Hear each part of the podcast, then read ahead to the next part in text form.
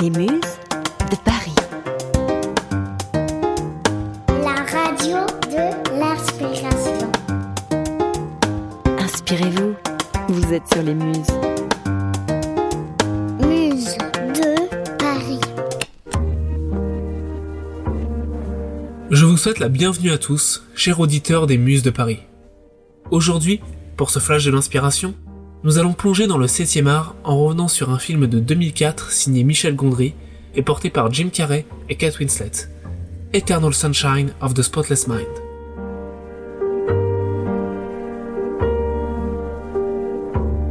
Il y a quelque chose de très puissant, voire d'intime, dans ce film qui nous confronte avec la toile de nos vies, nos souvenirs.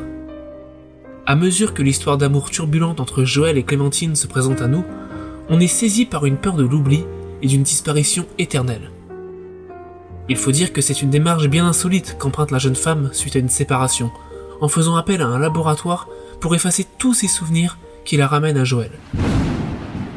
Trop de gars pensent que je suis un concept, ou que je les complète, ou que je vais les faire vivre.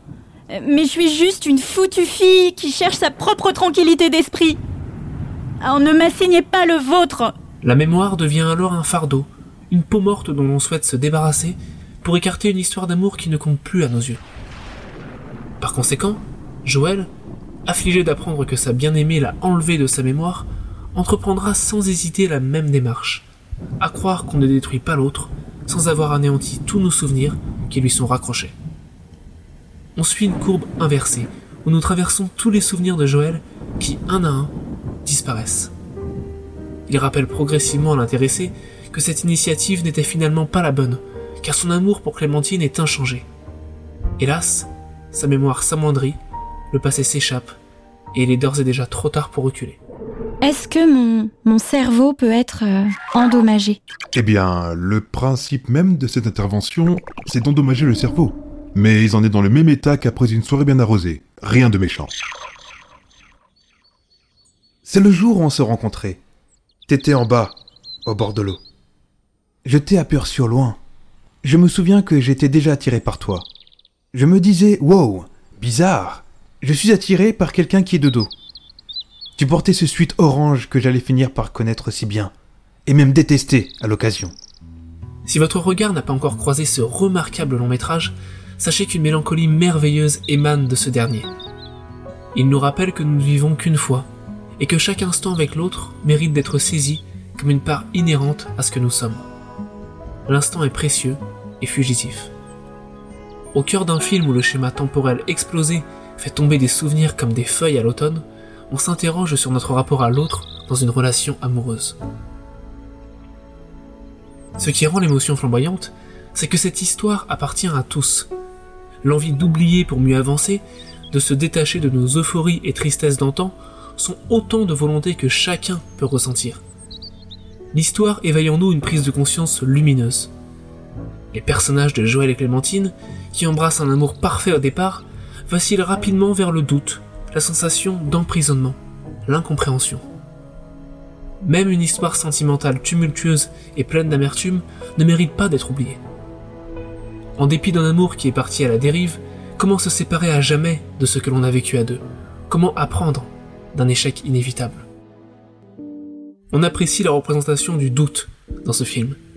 Les deux amants ne sont finalement que des individus cherchant un bonheur parfait, une extase commune, une histoire éternelle. Je peux mourir maintenant, Clem. Je connais le bonheur. Je n'avais encore jamais éprouvé ça. Je suis tout à fait là où j'ai envie d'être. Dans l'union des contraires qu'il nous donne à voir, il y a une crainte que tous ces espoirs s'éclipsent avec la séparation. Inéluctablement, l'échec semble irréversible à mesure que nous observons la disparition de Clémentine dans la mémoire de Joël. Mais le film refuse toute forme de pessimisme. Nous n'y voyons que de la persévérance, de la passion dans ce qui nous lie à quelqu'un. Au sommet de tout ça, un attachement merveilleux au souvenir voit le jour, couplé à un désir de revivre les plus belles choses partagées avec l'autre. Souviens-toi de moi. Fais de ton mieux. Et peut-être que nous pouvons. On cherche à s'offrir un autre destin. Ainsi, l'existence se libère, les regrets, quant à eux, sont chevauchés par l'étincelle ravivée du bonheur amoureux. C'est fini, Joël. Ça va bientôt s'arrêter. Je sais. Et qu'est-ce qu'on fait? On savoure. Dans Eternal Sunshine of the Spotless Mind, ce sont tous ces espoirs fragiles et sincères qui sont rassemblés. L'amour d'un rêve, d'une vie, d'un instant qui restera à jamais dans notre esprit, que l'on se doit de garder avec nous. Sur ces mots, notre flash de l'inspiration du jour s'achève, en espérant qu'il vous laissera un bon souvenir. Pour combler vos envies d'informations inspirantes, les Muses de Paris vous attendent sur Twitter, Instagram, Facebook et LinkedIn. Et si vous appréciez notre contenu, vous pouvez aussi nous soutenir sur Steady. Pour ma part, je vous dis à très vite. Et si vous restiez cette fois? Je suis sorti par la porte. Il n'y a plus de mémoire. Revenez et, et faites au moins un adieu. Faisons semblant d'en avoir un. Au revoir, Joël. Je t'aime. Retrouvez-moi à Montauk.